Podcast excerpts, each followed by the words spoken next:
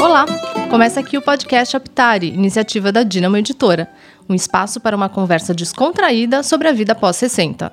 Eu sou Renata Costa, jornalista. E eu, Luciana Fleury, também jornalista. E o que, que é aptare, você deve estar se perguntando. Aptare vem do latim e significa tornar apto. A ideia aqui é dividir experiências que ajudem a lidar com os desafios e as vivências dessa nova etapa. Nesta primeira temporada, o tema é relacionamento amoroso. São três episódios. Episódio 1, namoro ou amizade? Episódio 2, cadê meu crush? Episódio 3, vovó tá de namorado novo. Episódio 1, namoro ou amizade? Os dados são do IBGE. 51% da população brasileira com mais de 60 anos está casada o que significa que metade é solteira, divorciada ou enviuvou. Nós fizemos as contas aqui direitinho das tabelas do IBGE por faixa etária e estado civil e descobrimos que até mesmo depois dos 60 o mercado amoroso é mais difícil para as mulheres. Tem o dobro de solteiras, viúvas ou divorciadas em relação aos homens na mesma condição. Só que a mulherada não deve desanimar. Namorar é bom e faz bem em qualquer faixa etária.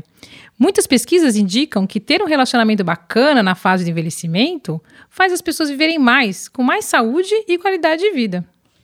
E será que o namoro na maturidade tem a mesma emoção do primeiro amor? Será que a experiência vence aquele frio na barriga, o medo de rejeição e também as dúvidas sobre como dar os passos rumo a uma maior intimidade? Afinal, como funciona um namoro 60 mais?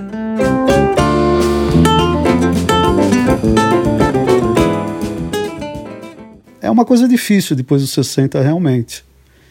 É, primeiro que você não tem mais os 30 aninhos, né, ou, ou um pouco menos, onde o corpo físico fala, fala bastante também, né? Eu acho que a principal forma de você, de primeiro contato, né, é a questão física também, né?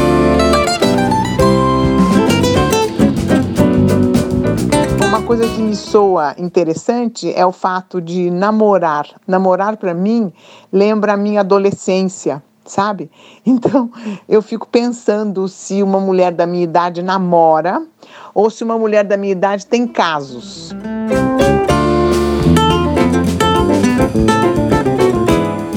Para falar sobre isso, a jornalista Lilian Liang, especialista em gerontologia e diretora de redação da revista Pitari, bate um papo com Rosane Viana. Rosane é socióloga, tem 77 anos e vai contar se seus relacionamentos de hoje diferem muito do que o que viveu quando era mais nova. Participa também da conversa Ailton Amélio da Silva, psicólogo, doutor em psicologia e professor aposentado da Universidade de São Paulo. Ailton é autor do livro O Mapa do Amor e dedicou sua pesquisa acadêmica principalmente aos temas amor e relacionamento amoroso. Atualmente, atende em seu consultório, em São Paulo. Pessoal, esse é o episódio de estreia do podcast Aptare. Hoje a gente vai falar sobre o que é namorar com mais de 60 anos. A gente acabou de ouvir dois depoimentos que trazem as dificuldades de se relacionar nessa fase. Para nos ajudar a elucidar algumas questões, a gente está com dois convidados muito especiais hoje. Rosane, muito obrigada por aceitar o nosso convite para participar do programa de estreia. É, vir aqui é uma chance de pensar sobre esse assunto, né? Porque a gente vive as situações, mas às vezes não, não pensa muito. Então, desde que é, eu tive a notícia que viria, eu comecei a pensar é, mais de uma forma mais concentrada, afinal, é, não é, o que que é, né? Eu acho que foi muito bom. Legal. Doutora Ayrton, obrigada também por aceitar o nosso convite e vir aqui conversar com a gente sobre esse tema tão relevante. Eu que agradeço. Para mim é muito prazeroso falar sobre esse assunto. É um assunto muito importante para todo mundo. Né? Relacionamento amoroso é como quase igual ao oxigênio. É difícil ficar sem ele. Ótimo. Rosane, eu queria que você começasse contando para gente um pouquinho sobre a tua história. É, você tem 77 anos, você tem uma filha de 38, mas você nunca quis se casar. é, mas teve muitos relacionamentos. Então eu queria que você me contasse um pouquinho por que essa decisão de nunca casar, como é que é, é como é que é a tua história e como é que é agora se relacionar depois dos 60. Bem, eu acho que tem uma linha divisória que é o primeiro período de vida até os 18, 20 anos, é numa cidade pequena como Curitiba, muito provinciana, né? Então, tabu de virgindade, quer dizer, um monte de limites que essa cidade trazia para jovens da minha idade. Então, eram namoros, mas eram namoros tradicionais, com expectativa de casamento. Né? Família, inclusive, esperava, bom, aos 20, passou dos 20, bom, aí já está passando do tempo. Né? Já deveria estar tá noiva, casando, enfim enxoval, quer dizer, todo um ritual que se fazia por conta de uma visão do que é ser família, do que, que é ser mulher, né? Mulher, quando que, que começa a sua vida sexual, né? Enfim. Eu acho que esse divisor de águas entre Curitiba e minha vinda para São Paulo, isso foi fundamental, porque aqui eu vim para fazer pós-graduação na USP, na Maria Antônia, num clima de total liberdade, busca de liberdade e de expressão. Então, eu acho que chegar na grande cidade e ter essa oportunidade de viver mil experiências, né? de contestar a família tradicional, que eu não vim de família tradicional, mas em todo caso, é, é, usar essa possibilidade de viver com liberdade e com liberdade como mulher. Né? Então, é, a partir do momento em que eu estava num clima, é, numa situação social, digamos, e política também, porque foi em 68 que eu estava na Maria Antônia, né, na luta lá por liberdades e tal. Então era luta por liberdades políticas, mas também pessoais, né? Então eu acho que isso foi super importante para definir é, bom, eu quero casar, eu não quero, afinal, o que, que eu desejo como mulher? E, e eu acho que comecei a experimentar essa possibilidade de ser livre, de não precisar vincular o que eu que relacionamento é aquele, aquele lá vai dar em casamento ou não vai. Né? Então, ah, os inúmeros relacionamentos que eu tive a partir dessa vida é, de metrópole né, é, foram até quando desce. Né? E se não tinha uma predisposição de que ah, tem tantos passos. Em geral, as coisas aconteciam muito rapidamente. Né? é, conhecia de manhã, à tarde, ia pronto, à noite ia para a cama. Quer dizer, não tinha um ritual muito demorado de que ah, eu tenho que conhecer o que, que vai ser, o que, que não vai. Não tinha futuro, sabe? Eu acho que tinha presente e presente enquanto sensações, enquanto tesão, e vamos que vamos, e ali desenrolava muitas vezes uma relação que durava um ano, dois, sei lá, não é? Isso mudou depois que você fez 60 anos? Ou essa, essa busca de liberdade continua depois que você cruzou a linha do que a gente chama da terceira idade? Ah, eu acho que não tem como voltar atrás numa situação em que você já experimentou que é muito bom você se relacionar é, sem uma expectativa muito definida do que, que aquilo vai ser. Com uma exceção, quando eu tinha 37, 36, eu, bom, eu quero ter um filho. Né? Então, nesse momento, eu tive uma, uma relação mais continuada, que durou cinco anos, por, e fui morar então, digamos que eu casei, entre aspas, mas, mas não queria casar formalmente. Então, nesse período, eu vivi uma situação de estabilidade eh, num relacionamento, porque eu queria ter um filho numa relação é, que tivesse alguma estabilidade, né? Mas isso durou só cinco anos. Então a mudança de lá para depois dos 60 foi, foi grande, porque eu não tinha muita vontade de namorar pessoas é, da minha idade. Então, eu lembro que eu cheguei, eu voltei a morar em Curitiba, aí eu tinha 40, nem tinha 60. E eu namorei um, um rapaz de 22. Quer dizer, eu tinha 40 e ele tinha 22 anos. Né? Então foi uma coisa muito boa, porque minha filha entrou no rolo e a gente saía junto, de moto. Então tinha toda uma, uma, uma alegria, né? Eu acho que mais tarde, aos 60, eu conheci um cara que tinha 40, por exemplo. E aí foi muito bom, era um argentino maravilhoso, intelectual, e a gente fez muita coisa junto. Ele veio morar em São Paulo, morou na minha casa.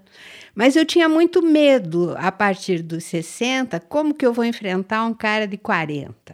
Né? Lindo, uh, que tinha relacionamentos os mais variados com homens e mulheres.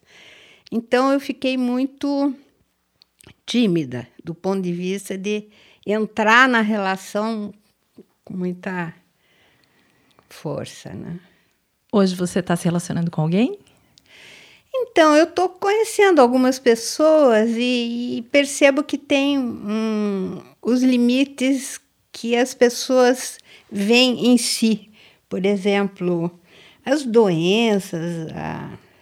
então, os limites físicos que os homens acabam tendo e que eu acho que esses limites físicos é, impedem que uma relação que, que pode ser muito boa como companheiro também seja boa com, o, com a relação sexual e com uma coisa de afeto e sexo, porque é muito importante que a gente tenha um, uma coisa mais completa do ponto de vista emocional, uhum. né? Então eu sinto que os homens têm reticências é, em se relacionar é, sexualmente. Que tem, eles percebem os seus limites e eu acho que os limites são dados por uma cultura machista, né? que o homem tem que sempre que se sair muito bem, né? ele tem que estar presente com uma certa habilidade sexual, né? E eu acho que os homens, a partir dos, não sei, 60, 70, começam a ter, acho que alguns limites, que as mulheres não têm. Uhum. Não é? é... Doutora Ailton, a gente ouviu a história aqui da, história. da Rosane, de várias uma fases da vida dela, uma história que continua. E aí eu queria pegar esse gancho para fazer a primeira pergunta. Então, assim, existem diferenças no namoro é, quando a gente tem 20, quando a gente tem 40, quando a gente tem 60, e essas diferenças se aplicam também ao homem e à mulher? Então, o homem namora diferente nas diferentes fases e a mulher namora diferente nas diversas fases? Como é que isso acontece? É, algumas diferenças existem, obviamente existem, é, inclusive em termos de objetivos. Né? A pessoa, no começo da vida, e ela pretende, ela tem aquele plano tradicional, né? a maioria tende. Namorar, eventualmente casar-se, eventualmente ter filhos. Depois de uma certa idade, filhos, por exemplo, não, não estão mais nos planos. E às vezes, é, até fisicamente, é, não é propício, não é provável que tenha filho por limites é, é, é fisiológicos. Né? Então muda, muda a realidade, muda. O que, que você quer na vida, o que, que você já conseguiu na vida, o que, que você espera do futuro é, muda bastante. Então, quem começa a namorar aos 20 e poucos, depois dos 60, tem outras coisas na cabeça, tem outra, outra realidade, outros planos, outras expectativas. Então, é, tem diferença e tem muita coisa que é igual. Uhum. Eu fiz estudo, por exemplo, com tipos de amor. tem várias teorias, né? O que é amor? Amor é um nome, mas tem vários tipos de amor, não, não, é, não é um tipo só. Tipos de amor, por exemplo, tem um, um canadense que se chama-se John Alan Lee. O Lee classifica, ele acha que tem três tipos básicos de amor, que ele chama de eros, ludos e ágape. Ágape, não, perdão, storge. E tem mais três que são bem estudados, que são é, é, é, que se chama mania, é, é, pragma e ágape. Então, é, são seis estilos, é bem estudado, tem várias pesquisas, que, tem questionários para tentar medir os estilos. É muito bonito e, e é um pouco útil. A gente que é psicólogo, às vezes saber qual o estilo da pessoa, a gente sabe o que algumas coisas que ela quer no amor, como é que ela vai ser conquistada. Então eu peguei um, um questionário do Lee e apliquei em pessoas de diferentes idades. E é muito parecido. Então a pessoa que ama depois dos 60, 70, é de uma, o, o que ele chama de amor, por exemplo, Eros o Eros fala: ah, o físico é importante, o sexo é importante, eu não estou à procura do amor, mas estou aberto a ele. Esse é um papo típico de Eros. Quem é Storge fala: ah, não, eu tenho que conhecer o outro, não existe esse negócio de amor à primeira vista. Primeiro, a amizade. Depois que eu confio no outro, que eu me envolvo com o outro, aí pode nascer sim. Então, esse é o papo típico do histórgico o lúdico fala: ah, não, para mim na, namoro é importante enquanto dura, o amor é, é a história lá, o amor é importante enquanto dura. E o lúdico gosta de namorar vários simultaneamente, dá muita importância para a conquista. Conquistou, perde um pouco o interesse. Então, só para dar uma ideia, o que, que são esses tipos de amor? Essa, os tipos são muito semelhantes em várias idades. Vê que curioso. Então, isso é uma das coisas que não altera muito. Independente da idade, quando a pessoa ama, o que ela relata, que ela sente, que ela procura, que é importante no relacionamento, é a mesma coisa em várias idades. Vê que bonito. Eu, eu tenho pacientes e já vi apaixonados. Eu tinha um paciente muito rico, ele faleceu, infelizmente. Ele, ele, eu falava, ó, para mim dinheiro não importa mais, eu não estou mais interessado. A única coisa que eu queria é me apaixonar de novo. Vê que bonito, né? Então ele queria se apaixonar de novo, infelizmente ele faleceu. É, sentir aquelas coisas de quem está apaixonado sente, aquela aquela energia, aquela alegria, aquela vivacidade, as cores ficam mais bonitas, as músicas ficam mais interessantes. A pessoa queria sentir isso de novo. E eu já tive pacientes também, conheço pessoas que se apaixonam sim depois dos 60, depois dos 70, apaixonam profundamente, é muito bonito. Bom, a gente falou bastante de amor e dos diferentes tipos de amor. E como é que o sexo entra nessa história, doutor Ailton? O desejo sexual existe em todas as faixas etárias. Curiosamente, a, a performance, o desempenho sexual, ele até certo ponto ele não acompanha muito a idade.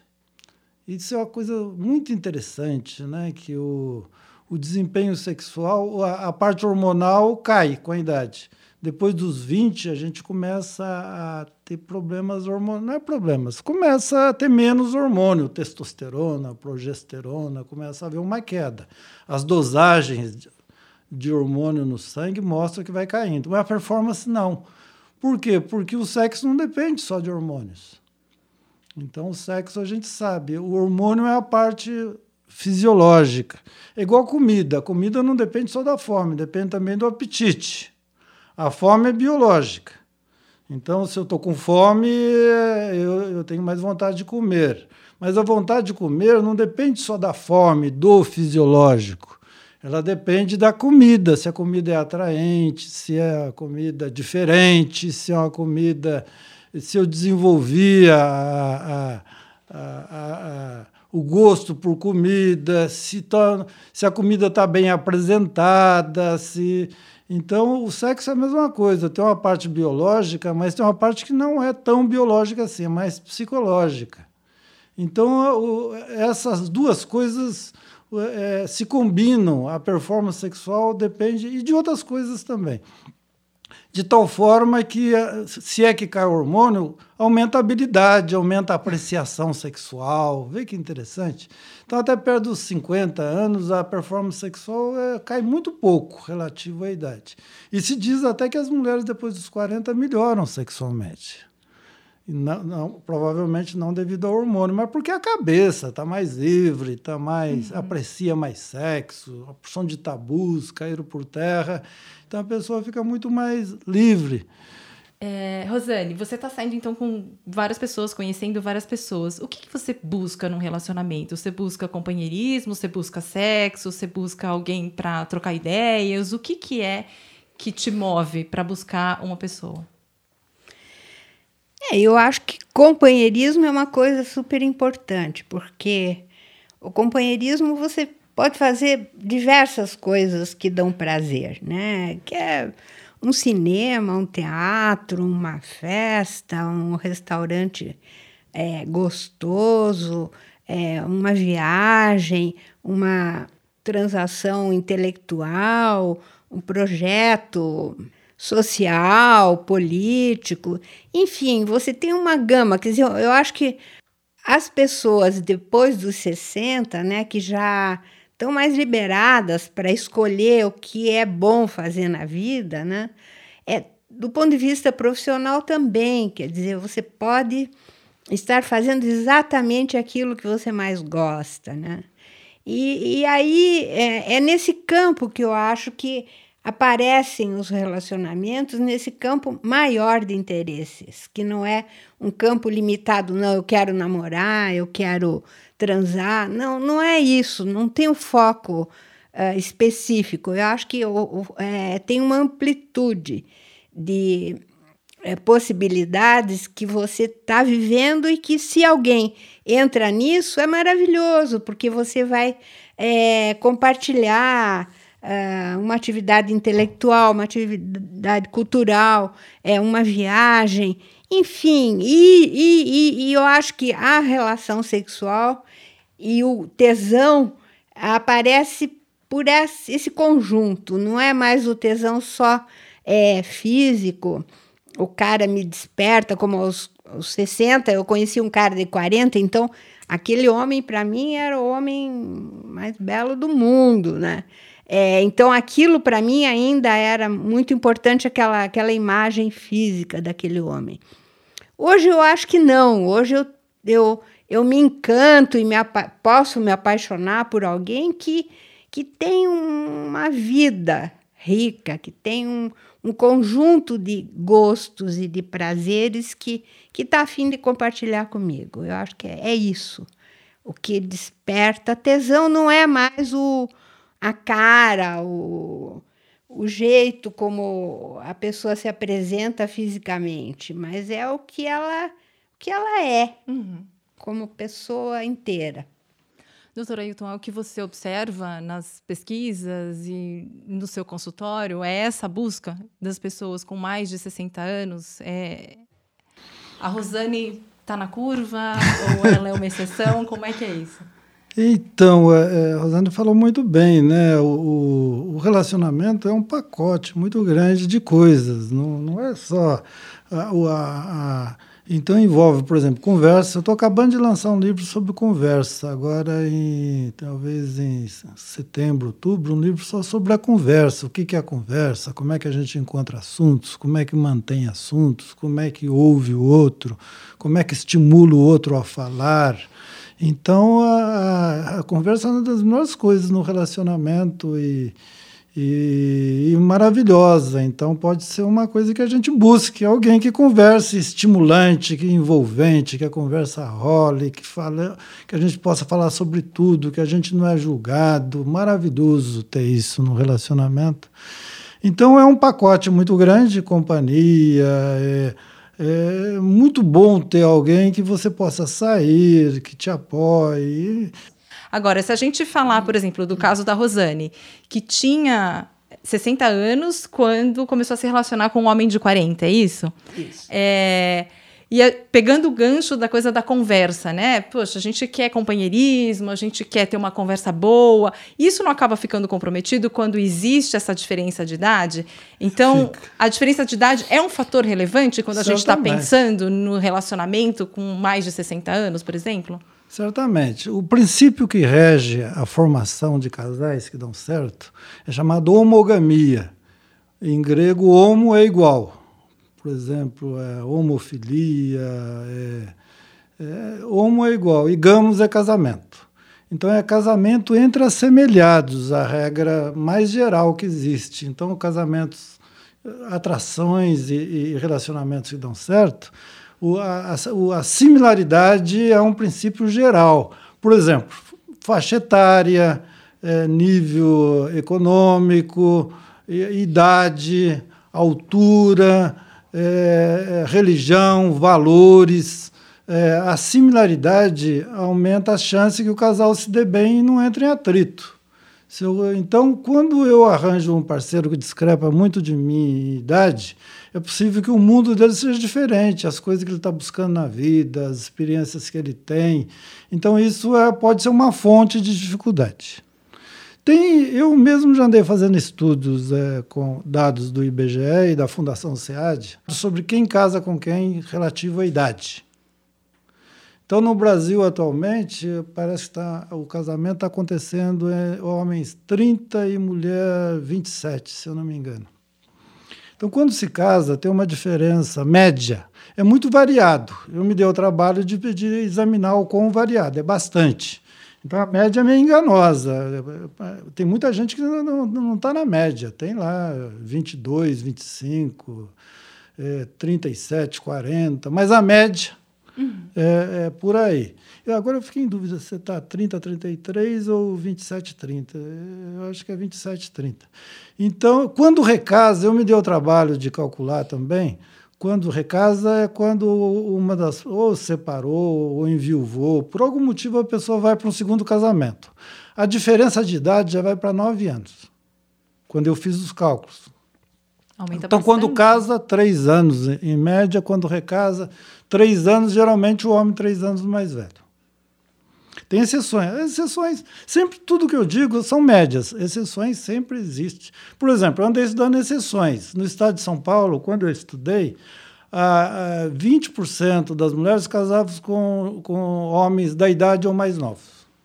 Então, eu tenho as quantidades Sim. de exceções. Então, 80% continuava continuava dentro da. Está aumentando. Antigamente, as exceções eram, eram menores. Então, você está vendo uma liberdade cada vez maior da pessoa da idade não ser um fator tão importante. Em países mais adiantados, tem estatísticas mundiais. Por exemplo, conheço estatísticas de 37 países.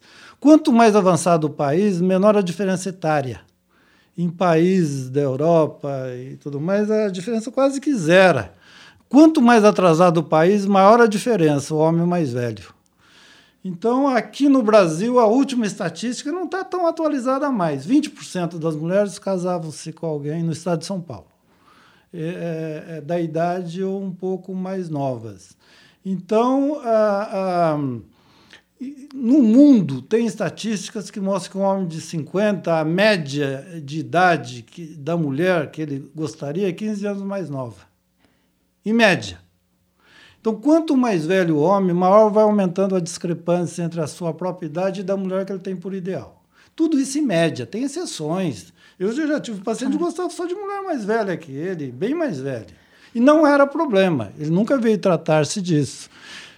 E a gente sabe, por exemplo, no caso das mulheres, porque então, quanto mais velhos os homens, mais jovens as mulheres que eles procuram, na média. No caso de mulheres mais velhas, a gente tem essa, essa estatística. Então, se a mulher tem mais de 60 ou mais de 70, ela procura por homens mais jovens, homens da mesma idade. No mundo inteiro, para as mulheres, os homens procurando mulher cada vez mais novas. Tem isso, tem estatísticas, tem gente que se deu o trabalho de estudar em vários países, em países Índia, é, na África, no Ocidente. A regra geral é essa. Tem um autor que andou estudando isso, chama Kenrick. O Kenrick andou estudando a, a questão da idade e, e, em vários países. E a, a, a, regra geral é assim: quanto mais velho o homem, é, a única idade que o homem tem atração por mulheres mais novas, da idade mais velhas, é perto dos 20 anos. 20 e poucos anos, o homem é, ele, ele deseja mulheres mais nova, da idade um pouco mais velha. Depois ele começa a desejar mulheres cada vez mais novas, no mundo inteiro.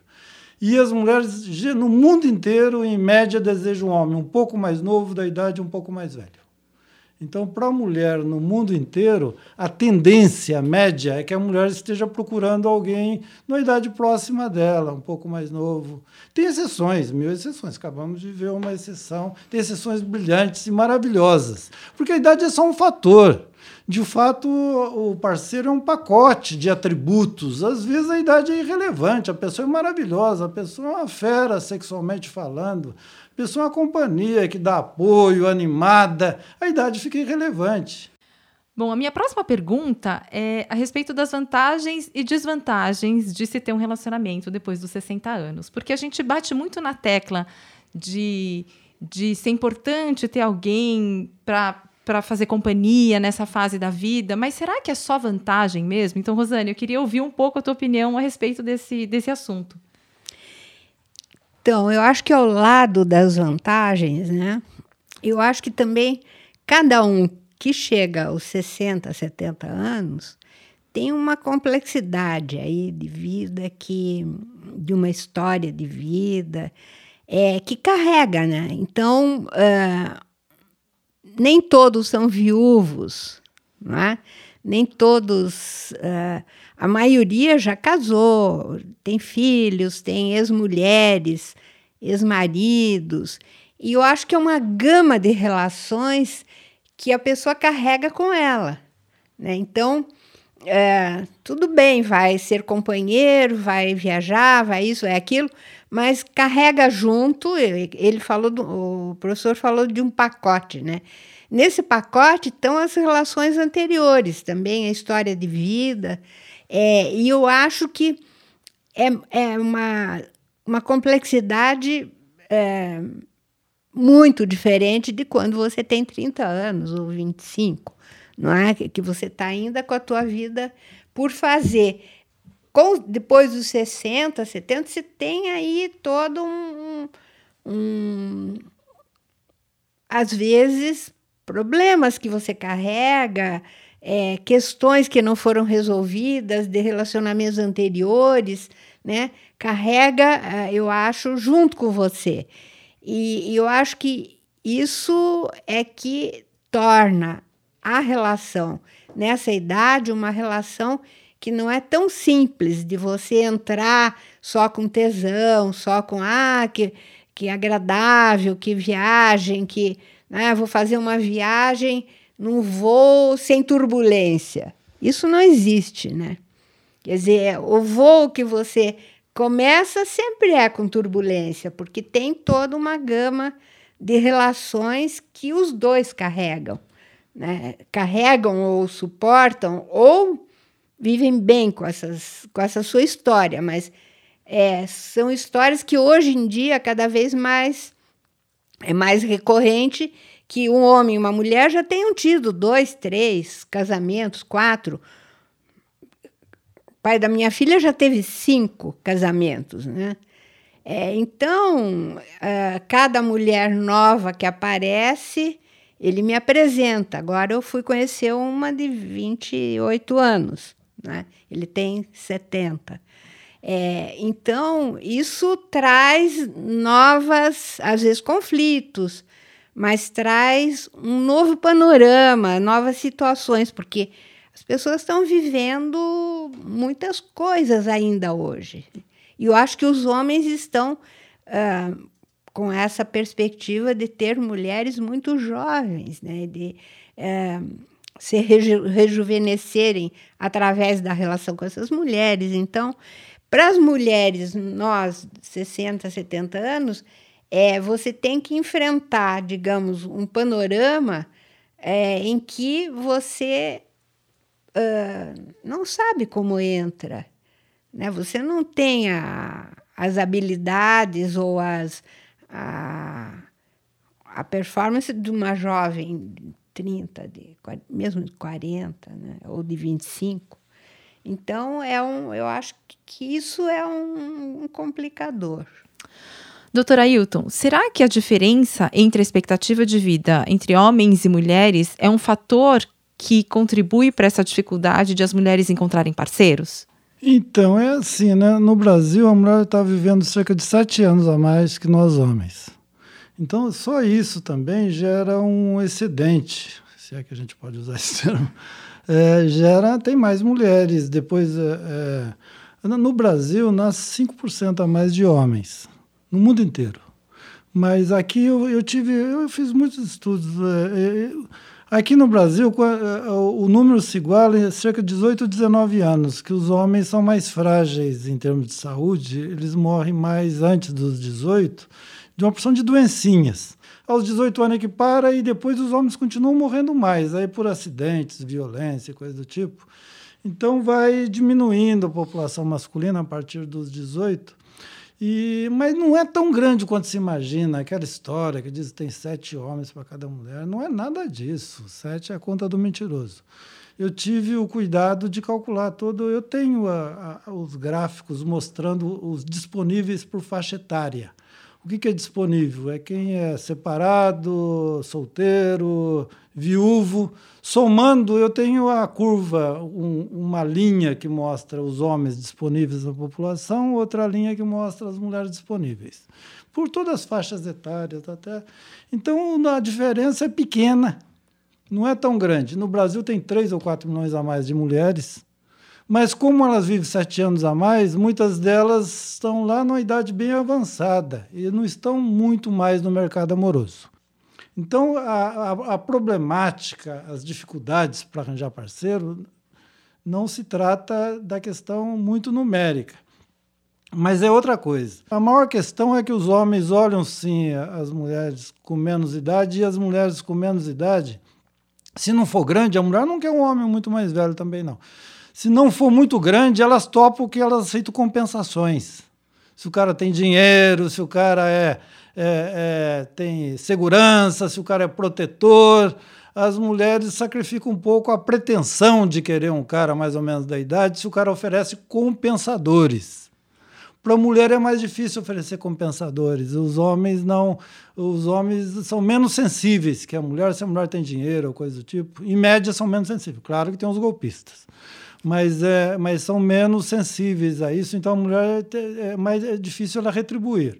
Mas o outro grande problema que leva a mulher a ter dificuldades é que geralmente na separação ela fica com os filhos.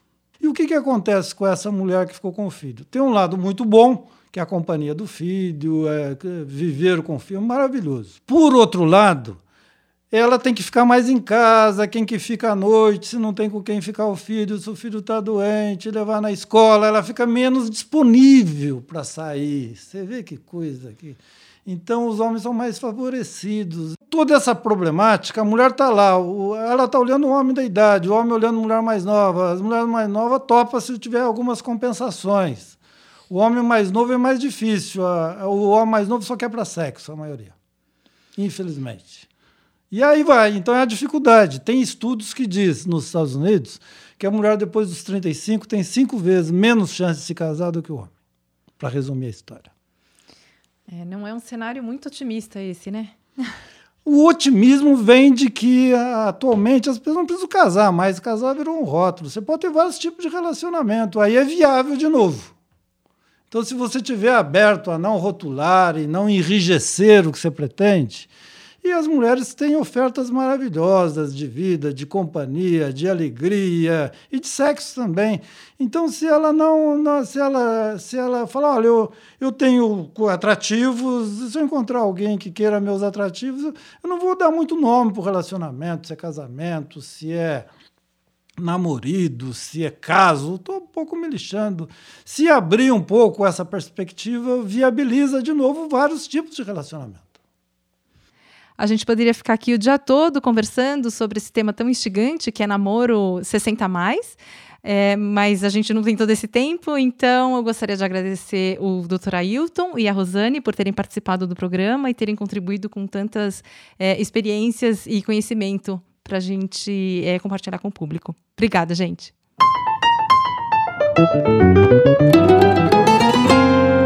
Este podcast conta com a produção técnica de Felipe Magalhães e gerência de marketing de Débora Alves. Agradecemos o apoio do Conselho Editorial, formado por Abrão Jacó Goldfeder, Eduardo Luiz Mendes, Lilian Chibata, Malu de Alencar, Marcelo Talenberg, Maria do Carmo Cunha e Rosângela Marcondes.